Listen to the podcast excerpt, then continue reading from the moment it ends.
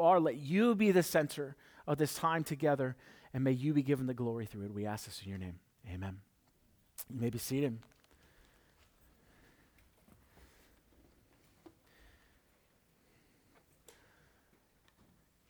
So, who would have thought that you'd be showing up to church on Sunday morning, you'd be learning about tumors and mice? But that's, that's just the way that God's work, word works. It's strange at times, and yet there is a purpose, there is a meaning behind it, there is a, there is a reason for it. Uh, last week, well, the last couple weeks, we've looked at through 1 Samuel, and 1 Samuel chapter 5, 4 and 5 is about God's glory. So, chapter 4 is about God's glory. Chapter 5 is about his sovereign power and his authority over all things. For God to be sovereign means that he causes or allows all things to happen, from the little amoeba that dies to the greatest explosion in all of the universe. He has power and authority over all of that. And what's in between is you and me. So, he has power over you, he has power over me. He has power over the Philistines and the Israelites. He has power over the false gods and those who worship those false gods. Now, last week we talked about these false gods of this age, of today, and money, job, time, family, friends, leisure, all of those things that we worship, that we, we give our time to, and we look forward to worshiping them. But there was one as I began to look back this past week and studying this passage, I saw that I actually missed an idol that we tend to worship at times. And that false God is God Himself. Now, hear me out. That we make a false God of God. That many worship a God of entertainment or of prosperity, a God of emotion, a God of love. This God brings good feelings and gives goosebumps. This God blesses simply because I'm me and I'm here. Isn't he happy that I'm here to worship him? This God is spoken of as one who would be spoken, uh, speak to a wife or to a husband or to a boyfriend or a girlfriend. Um, when, when Aaron and I sit down and we talk, we kind of we discuss, but we kind of joke too about those songs that we sing, I tend to sing as churches that are Jesus is my boyfriend songs. That never mentions his name, but I could put my wife's name in there and it could mean the same thing. We make a false God of God, or God is my buddy, he's my friend. We can make jokes together. He's walking with me and he's talking with me and telling dirty jokes with me. That kind of God we tend to make of God, and it's a false God. Yahweh, the Lord, the God of the Bible, is not like that. Yes, he blesses. Yes, he prospers. Yes, he changes hearts. Yes, he shows love. Yes, he is a God of emotion. Man, if you don't have emotions when you encounter God, you're not encountering God. But he also brings curses, and he brings low, and he hardens hearts, and he shows his wrath. Yahweh is not a buddy. He's not. He is the God of all creation. And 1 Samuel 6 reveals that he is holy, and his holiness makes demands. God's holiness demands his glorification. God's holiness demands obedience to him, and his holiness demands a guilt offering be made to him.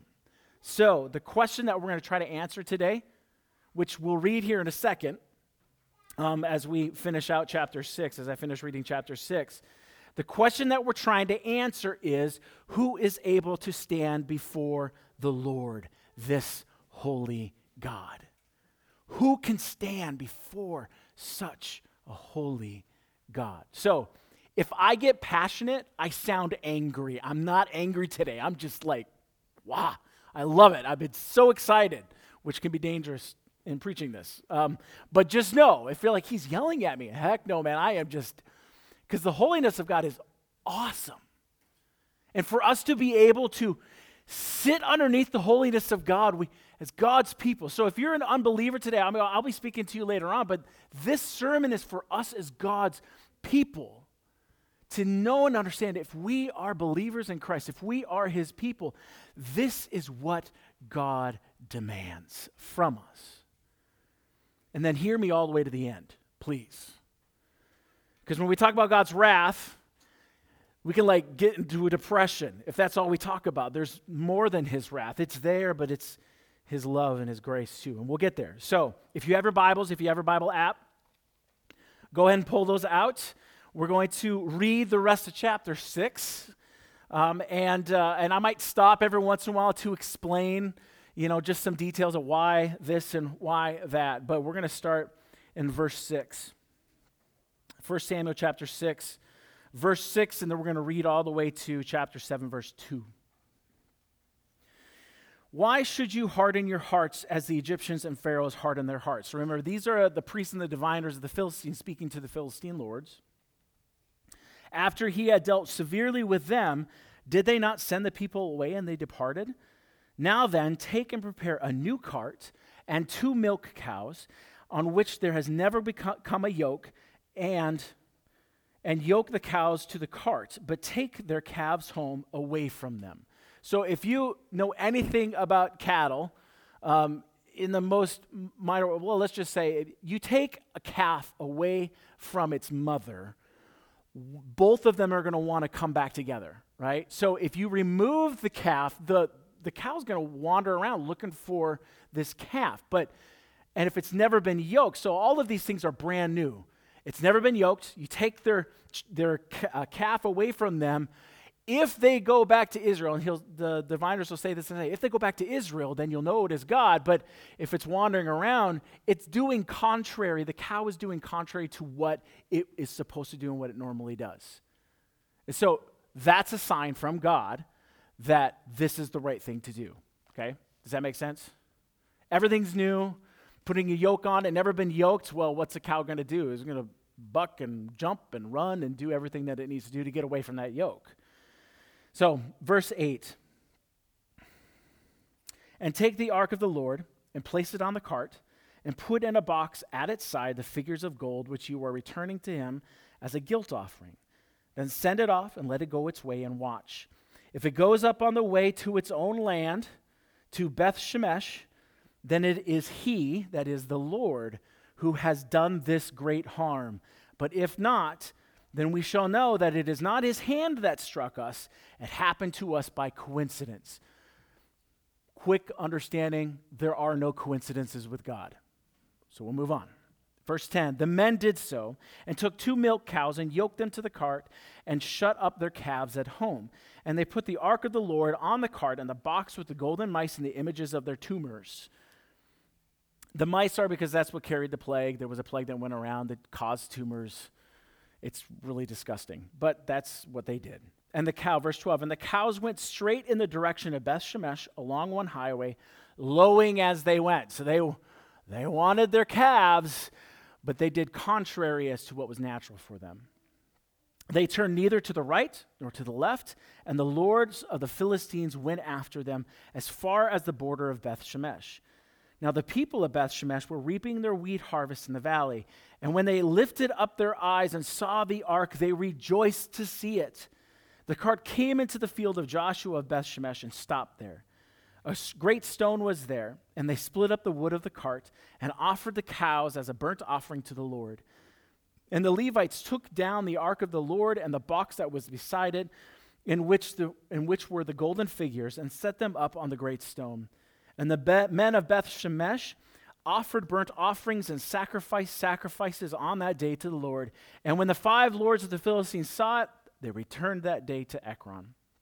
These are the golden tumors that the Philistines returned as a guilt offering to the Lord one for Ashdod, one for Gaza, one for Ashkelon, one for Gath, and one for Ekron.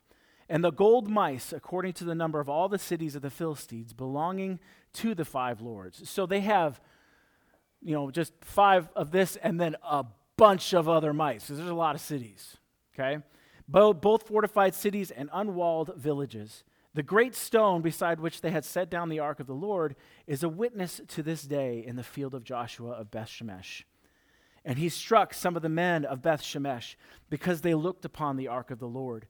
He struck 70 men of them, and the people mourned because the Lord had struck the people with a great blow. Then the men of Beth Shemesh said, Who is able to stand before the Lord, this holy God? And to whom shall we go up? Shall he go up away from us? So they sent messengers to the inhabitants of Kiriath Jearim, saying, The Philistines have returned the ark of the Lord. Come down and take it up to you. And the men of Kiriath Jearim came and took up the ark of the Lord and brought it to the house of Abinadab on the, on the hill. And they consecrated his son Eleazar to have charge of the ark of the Lord. From the day that the ark was lodged at Kiriath Jearim, a long time passed, some 20 years, and all the house of Israel lamented after the Lord. So, the first thing that, the God, that God's holiness demands is that there would be glorification of him. The advice of the pagan priests and diviners was to make these golden tumors and mice, send them with the ark back to Israel, and then, interestingly enough, quote, give glory to the God of Israel. So worship him and praise him. To give him is, is actually more than just praise, it's to give weighty importance to something or someone. Have you heard of a, uh, they say that a lot of in, in like politics, like, oh, their, their speech has gravitas, it has weight. Well, God's gravitas is 50,000 times greater, infinitely greater than anything we could imagine. So to give him glory is to give him that weighty importance, to acknowledge God's weighty importance. And the Philistines were used to giving glory to their God, their false God, Dagon, but the Lord proved him to be dead and weak. Nothing compared to him. Dagon didn't bring the plague, the Lord brought the plague. And so, their priests and diviners say, give him the glory. Worship him as glorious and weighty and in importance and majesty. And as the ultimate embodiment of holiness, there is none like the Lord. He is set apart. He is above all things. His majesty is to the ruin of all others. The Philistines understood that there was no God like Yahweh, and they were driven to find ways to get rid of him, which is sad when you read that. He proves he is living and he's alive, and that Dagon is nothing compared to God, but instead of running to him and worshiping him, they got rid of him. Even sadly while they were glorifying him as they're walking away from Israel. So not only does he demand glorification of him, his holiness, God's holiness, demands obedience to him. The Philistines displayed the ark as a trophy and placed it in Dagon's temple, publicly displaying their belief that Dagon was above the Lord instead of handling it as he asks, as Yahweh asked them. And they paid the price for that. They paid the price with tumors and they paid the price with death. So, how can God take the Philistines, knowing that they had no clue on how to handle the ark? How can the Philistines actually know what God wants? It's not right. It's not fair. They're idol worshippers. They're not the people of God. How can God hold them to such a high standard of obedience? Well, God doesn't work by our standard, He works by His standard. And His standard is perfect holiness. Disobedience to His commands is not given a pass simply because someone doesn't know or isn't willing to find out what those commands are. Could the Philistines have figured it out? Absolutely. They could have gone into Israel, captured a priest, and asked him, What are we supposed to do with this? But they didn't. See, his holiness does not allow disobedience simply because of ignorance. And so the Philistines paid the price. Now, the Israelites, they treat God as a genie. We saw this in the last couple of weeks. In the ark, they treat it as an idol, paying the price first by losing the ark in battle, and then now, in our chapter today, 70 men are killed. You see, there were strict commands in dealing with the items of the tabernacle. So we're talking about the men from Beth Shemesh, that first city. The high priest and his son were to cover the items, and no one was allowed, and no one else was allowed to touch the items or see the items of the tabernacle. They are holy to the Lord. They are set apart. And so the priests and the high priest would go through this huge, massive, elaborate uh, cleansing of themselves so that they could go in when the tent of meeting moved. They would cover everything up, and no one else was allowed to see them or to touch them. And no one was to look upon them lest they die. And the people of Beth Shemesh are the epitome of disobedience. First, they offer the cows as a burnt offering to the Lord. And this may seem innocent, especially considering holy cow, no pun intended, sorry. Holy cow, the ark has been gone for seven months, and there it is. Yay! Like, that's a really joyous time, right? But Leviticus 1 clearly says that only bow, bow, uh, sorry, bulls and not cows were to be used as burnt offerings. They disobeyed God's commands and they knew about it. They couldn't even claim ignorance. This is a priestly city, they know better. And yet they disobeyed. Obeyed. Secondly, the burnt offering was to be, be performed only by the priest, which they didn't. It was the Levites who did it. And finally, they placed the ark uh, next to a large rock, a predominant place for anybody to see. And remember what we talked about? No one's allowed to see the ark. The ark was to be hidden away, always there but never seen. And their disobedience costs 70 men their life. How can God hold them to such a high standard of obedience? because God's holiness won't allow anything less. And then there's a breath of fresh air in the men of Kiriath Jearim.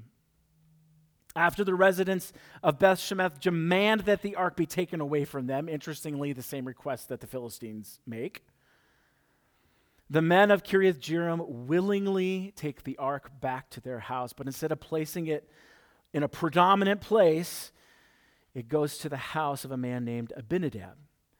And instead of anyone just taking care of the ark, Eleazar is consecrated. That means he's made holy, he is cleansed, he is set apart to watch over and care for the ark. Now, in other words, or in the words of theologian Richard Phillips, this is what he says Abinadab and his son apparently did everything they could to observe God's commands for the ark. Now, how do we know that? Because nobody was killed in Jearim. Why would they go to such lengths? Because God's holiness demands obedience to his commands under the penalty of death. It's kind of it's all flying in the face of God is my buddy, doesn't it? And finally, so God's holiness God's holiness demands obedience. God's holiness demands his glorification. And finally, God's glo- uh, holiness demands a guilt offering to him. Again, going back to the Philistines, the Philistines, the Philistine priests recommended a guilt offering to be sent along. These golden tumors and golden mice, they were expensive and they were many. In other words, this offering was going to cost the Philistines a lot. But in their minds, any price was cheap compared to keeping the ark in their presence and in their land. And they wanted it gone, and so the guilt offering was offered willingly. Now, what is a guilt offering? Well, if we go uh, back to Leviticus chapter 5, verses 15 and 16, this is what God's command is to, um, to the Levites, to the, Israel, to the Israelites about what it means to give a guilt offering on a regular basis. It's and people are like, oh, it's the law. Well, listen carefully to the words that are being used here. If anyone commits a breach of faith and sins unintentionally in any of the holy things in the Lord, he shall bring to the Lord as his compensation a ram without blemish, blemish out of the flock, valued in silver shekels according to the shekel of the sanctuary for a guilt offering. He shall also make restitution for what he has done amiss in the holy thing, and shall add a fifth to it and give it to the priest. And the priest shall make atonement for him with the ram of the guilt offering, and he shall be forgiven. Okay, so there's a lot of things in that, but simply a guilt offering is an item of high value that is given for an offense against God, a sin against God, a sin against the holiness of God. Remember, see, did you hear in there the holy things, the sins against the holy things? And the three words, other words that are used in there are compensation, restitution, and atonement. A sin was committed against the Lord by an individual or by the nation of Israel as a whole, and to make amends and reconcile their relationship with God for their sinful rebellion, a ram from the flock is to be offered. It's a very expensive item for anybody at that time. It was to be offered to God, to Yahweh. And obedience to this command also revealed their devotion to Him and a recognition of, I need to be forgiven. I have made an offense to God, and I need to give Him an offering, a guilt offering, an offering for my guilt against a holy God. So, bringing it back to 1 Samuel chapter 6, it is interesting to note that the Philistines offer a guilt offering, but the Israelites don't. Did you see that? Did you hear that? They don't offer a guilt offering. They both have sinned against the Lord, paying the price with life. But it is the idol worshippers who actually obey the command of God, unwittingly, but they do it. Israel, though, offers no such offering. They do not acknowledge their disobedience of the Lord. They instead get rid of the ark, and he says, it says to get rid of this holy God. Who can stand? Not us. Who can stand before this holy God? Not us. But instead of offering a guilt offering, they send him away. Get him out of our presence. And this is the view that the nation of Israel holds for the next 20 years until they finally begin to lament after or seek after the Lord. They worship idols. And you can even read ahead in chapter 7 when Samuel calls them out. If you want to return to the Lord, get rid of your idols. They've been worshiping idols for 20 years after this incident. They ignore the ark. They ignore God's holiness. They ignore the demands that His holiness requires of them. And they ask the right question who is able to stand before this old holy God? The holiness of God is not a small matter, it is of the utmost importance as God's people.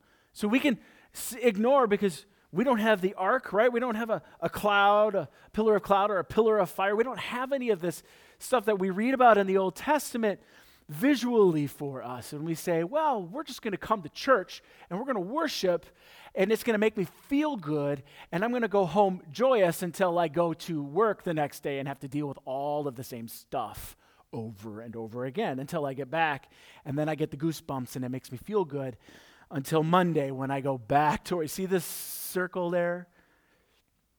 Who is able to stand before this holy God? To look at the holiness of God, to come together even in this moment right now as God's people, worshiping Him through music, worshiping Him through fellowship, worshiping, worshiping Him through hearing the Word of God, to belittle God's holiness, to ignore God's holiness, we do it to our own peril. And so, what is God's holiness? If you want some illustrations, Okay, disclaimer. Kids, everybody look at me. Are you supposed to look at the sun? Why? You can say it. Why? It'll hurt your eyes, okay? So this is an illustration. This is not a permission for you to go outside and look at the sun, okay?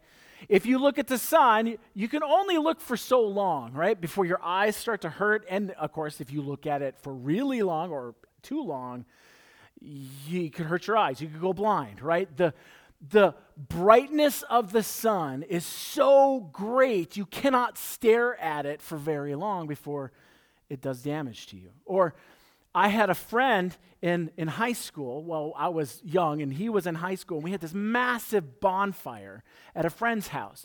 And he was he was cocky, right? He was arrogant. He thought he'd be so awesome. He took his shirt off and he's warming himself up by this. It literally was like a 10 foot bonfire that we had at this, this farmer's house. And he's standing there he thought he was so cool. And everybody's like, You're going to get burned. He's like, Nah, I'm fine. He stood too close and he had third degree burns on his back. Yeah, it just, oh yeah, sorry, I didn't mean to gross you out. But, but this, you get too close to a fire, you get burned, right? And these are imperfect illustrations to say if the sun, which is a created thing, or a fire is a created thing, you get too close to it, it causes harm. Now imagine encountering a holy God who is perfect in everything, and his radiance and his power are so great that the sun and a fire are nothing compared to his holiness. The holiness of God is far greater in power and weight than the sun or a campfire or anything else we can imagine. The prophet Isaiah had an encounter with God's holiness in Isaiah chapter 6. And this is, this is a famous part. If you've been a part of church, you, you know this. When he realizes that he's in the presence of Yahweh, Isaiah cries out, Woe is me. Like he's perfectly fine watching this vision and it's like, oh yeah. And then he looks over and he realizes he's in Yahweh's presence. Woe is me, for I am lost. For I am a man of unclean lips, and I dwell in the midst of a people of unclean lips. That does not mean he swears a lot. That means he is sinful, utterly sinful, and in the presence of a perfect and holy God. He says, My eyes have seen, for my eyes have seen the King, the Lord of hosts. Isaiah is a prophet. The holiness of God is revealed to him. And his utter, complete, and overwhelming sinfulness and disobedience to God waves over Isaiah. If this is how a prophet reacts to God's holiness, what chance do you and I have? What chance do we have? In Isaiah's case, an angel comes with a burning coal from the heavenly altar and places it on Isaiah's lips. Now, there are some churches who literally take a hot coal and they say, well, we're just following what, unless it's from the altar of heaven itself and you're an angel, you're not allowed to put a hot coal on your lips, okay? Lots of disclaimers today, kids. Stay away from coals. What is the point of this? He places it on Isaiah's lips and he says, the angel says this. Well, Isaiah says, He touched my mouth and said, Behold, this has touched your lips. This is from the altar before the throne of God in heaven. This coal is. Behold, this has touched your lips. Your guilt is taken away, and your sin atoned for. Where have we heard that before? the guilt offering. This is, this is his guilt being taken away, but instead of offering a sacrifice, God, in his power, cleanses him, Isaiah, without a sacrifice, at that moment at least. As Richard, theologian Richard Phillips puts it again, he says, To stand in God's holy presence is to be cleansed from sin and freed from God's holy wrath. To stand in God's holy presence is to be cleansed from sin and freed from God's holy wrath for our sin. And so the question again is who can stand in the presence of a holy God? Because it's great for Isaiah. He got cleansed with a coal, right? But what hope do you and I have? Our sin is too great. Our rebellion against God is too deep. How is it possible for you and for me to be cleansed and freed so we can stand in the presence of God for all eternity, forever. It's not possible on our own. You were waiting for it, weren't you? It's not possible. There is nothing you and I can do to cleanse us enough. Even in the Old Testament, they would offer a bull, and they had to offer it over and over and over and over again because it was never enough to cleanse the people of God for all time and all sin. So, how is it possible for us to be cleansed and freed so that we can stand in the presence of it? It's not on our own. We can't. We can't. Our sin before the holiness of God is an infinite sin. We like to minimize our sin, right? Like, well, I mean, I lied, but it was for a good cause. What does that make you? You can say it a liar. And what does God say about lying? Thou shalt not lie. You've just sinned. That one sin, which we look at as little, is an infinite sin. Paul says you have, if you, if you lie once, you have, you have broken the entire law. You've broken the entire law. One little sin, it infects everything. And there is never enough sacrifice for us that we can make in order to cover up that infinite sin. And I think that's what we miss as churches. We think it's not a big deal. It is a big deal. When we sin against a holy God, it's a huge deal. Our sin is so great that no sacrifice of a bull or money or time would be suf- a sufficient guilt offering. It would never be enough. We could put, put it this way if I were to take literally everything that's ever been created in all of the universe, including myself and including my life. And it was sacrificed on an altar as a guilt offering to God. It would not even be a fraction of what was needed in order to cleanse me of my sin. That's how infinite our guilt is before the holiness of God. Our sinful rebellion against Him is infinite. And so the sacrifice needs to be infinite. The guilt offering must be equally infinite. God understood our dilemma. He understood that sacrifices of bulls would never be sufficient. And so he sent the sufficient sacrifice. He sent his only son, Jesus Christ, to willingly come to earth to be the guilt offering for us that we could never pay on our own.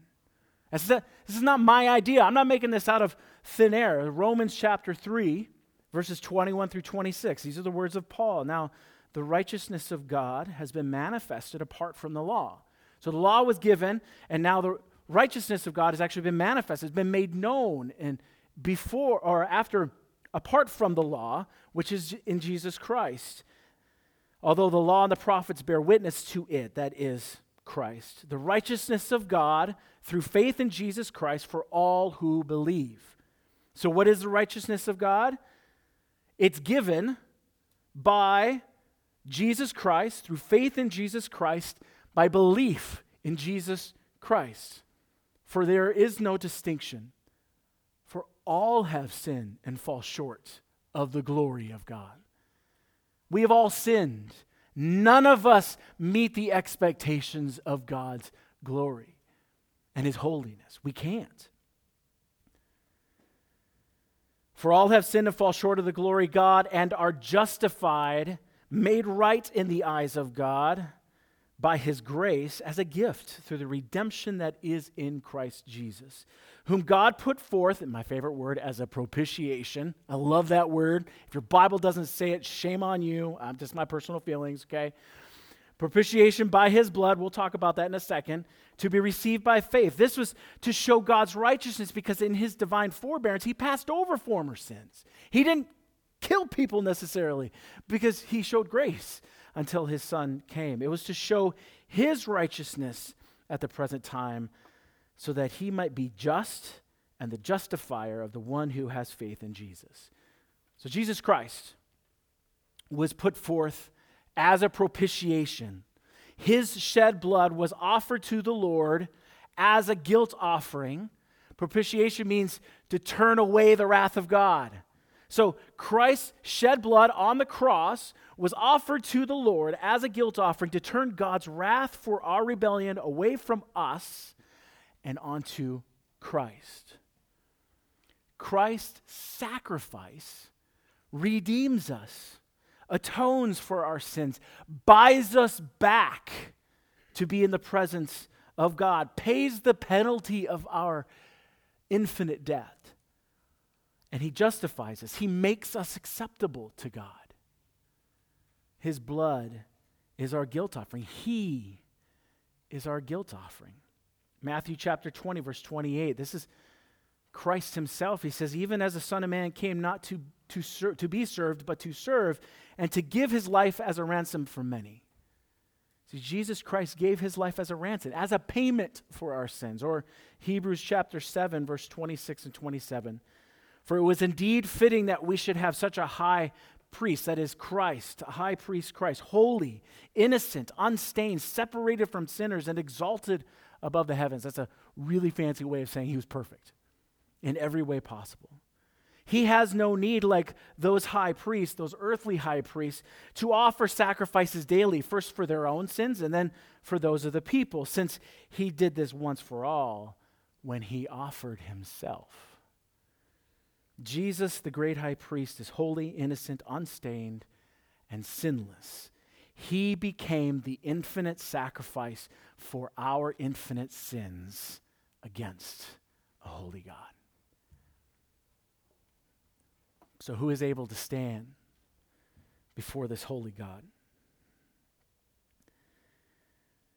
Hebrews 7:25. So right before those two verses that I just read puts it plainly. Consequently, Christ is able to save to the uttermost, completely, uttermost, forever, all, everything. He's able to save to the uttermost those who draw near to God through him, through Christ, since he always lives to make intercession for them. Christ's infinite sacrifice is sufficient to forgive and atone for the sins of everyone, but it is a sacrifice only given to those who draw near to God through faith in Christ. Christ's sacrifice was sufficient, but it's only given if you believe. Romans 10:9 because if you confess with your mouth that Jesus is Lord and believe in your heart that God raised him from the dead you will be saved. It is belief in Christ alone. Faith that the sacrifice of his blood upon the cross turns away all the wrath of God against us. He restores our relationship with God. And He justifies and He saves us. Who is able to stand before this holy God? If you believe, you. You don't need a coal from the heavenly altar to touch your lips. You don't need a sacrifice a bowl. You don't need to offer a guilt offering because Christ already did it. And if you believe that to be true, He will save you. Now, as Christians, we sit back and we go, okay, absolutely, praise God. How does that apply to me? Well, His holiness demands obedience, His holiness demands a guilt offering, His holiness demands sacrifice. His holiness demands that we glorify Him. The guilt offering has already been offered. And guess what? That makes it easier and makes us capable of actually giving Him the glory He deserves. and actually giving Him the praise and the honor. And so you say, well, what am I supposed to do? Worship God, praise Him. Strive to obey Him. When you hear a command of Christ, you hear a command of God in this, and you want to understand it and live it out. That's not, that's not legalism because you're already saved. The guilt offering has already been given. There's nothing you need to give. Now, there are consequences to being a believer. First of all, we're made little and He's made great. We give of our own life. If it is for me to die for the sake of Christ and that is His will, then I need to be willing to give that up. If through His commands He demands that I would devote my life completely to Him, that means you're a Christian. Everybody, right? That's, that is our call and the command of God. Then strive to live it out, to obey those commands. And when we fail, to realize that we have a high priest, we have the guilt offering has already been given to us. Has already died for that disobedience. And that doesn't give us free rein to just sin, like, woo, yeah, we got grace, right? Woo, it's the guilt offering. This is awesome. Like, no. No. We want to please our God and worship Him and give Him glory and obey Him because He is worthy of it and we know it. Now, if you're an unbeliever, and you hear this, and you say, that's all we got to do. We just got to believe and confess with our mouth. What? Yeah, yeah. But you, then once that happened, He saves you. Now you got to give your life to Him, and He takes it. He takes, your life no longer belongs to you. But that's what, 80 years? Maybe? And then you get to spend all of eternity. And in those 80 years, you experience joy incomprehensible should he take everything that is mine, and yet all I am left with is my faith in Christ? What joy is there in that? There's incredible joy. Because it's God's people, and I hope all of us believe this that as his people, through faith in Jesus Christ, through belief in Jesus Christ, we are made holy so that we can stand before the Holy God. When we are doing communion here in a minute, this is a remembrance service. He says, Do this in remembrance of me. What are we remembering? He is the guilt offering, He is the sacrifice. The fact that we can worship and stand in the presence of a holy God, Christ did that for us upon the cross. And so we need to remember because what happens for us as humanity is we become all about us. We worship us, or we create a God out of our image, or we worship idols. And Christ is reminding us no, you need to remember what I did because you are who you are because of me and what I did to you and for you. Remember that and give me glory and give the Lord glory and praise Him. So when we are doing communion, you don't have to be a member of Elm Creek. We, you just have to be a believer. It's called open communion. So, so we don't have communion police. We're not walking around saying, show me your membership card. We don't do that, okay? If you're a believer in Jesus Christ, if you believe what I said, now you maybe not be living it out perfectly, but you believe what I said, you are welcome to join us at this table. But remember, if you take this lightly, you are belittling the holiness of God and the sacrifice of God of Himself on the cross. And that is a dangerous place to put yourself. We take this seriously, but it's also an extremely joyous occasion. We are made holy because of Christ. And this does nothing for us. Christ already did it. This is just a remembrance service. This is just a party, in a sense, of worshiping God and celebrating what He did for us and remembering that this is about him. So when, uh, when Aaron starts playing, you can go ahead and start making a line and then grab uh, the juice or the wine, depending if you're an adult or not, to grab a piece of bread, come back, sit at your chair, and then together as a family, as a church family, as the people of God, we will take communion together as one body. Does that all make sense? Okay, so when you are ready, go ahead and make the line, go back to your seat, and then we'll